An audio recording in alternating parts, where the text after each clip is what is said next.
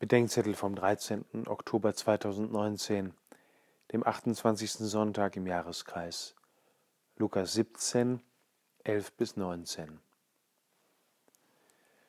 So kann es in unseren Beziehungen gehen.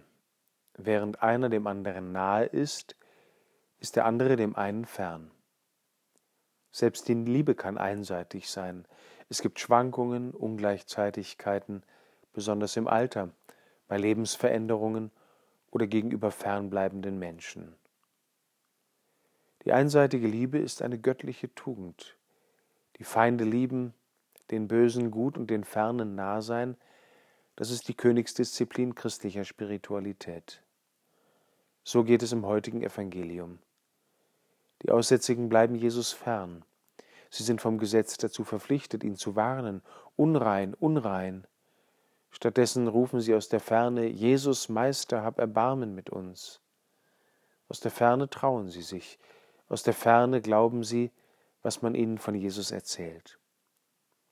Sie sind Jesus fern, aber Jesus ist ihnen nah in seiner Heilungsmacht.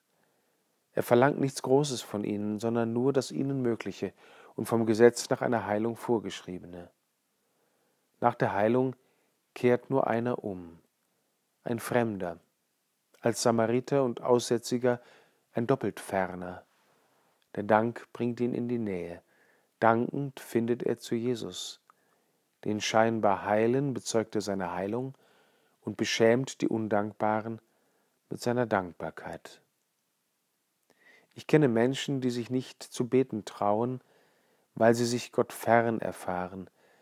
Aber wir sollen nicht warten, bis wir uns ihm nah genug finden, wir sollen aus der Ferne rufen.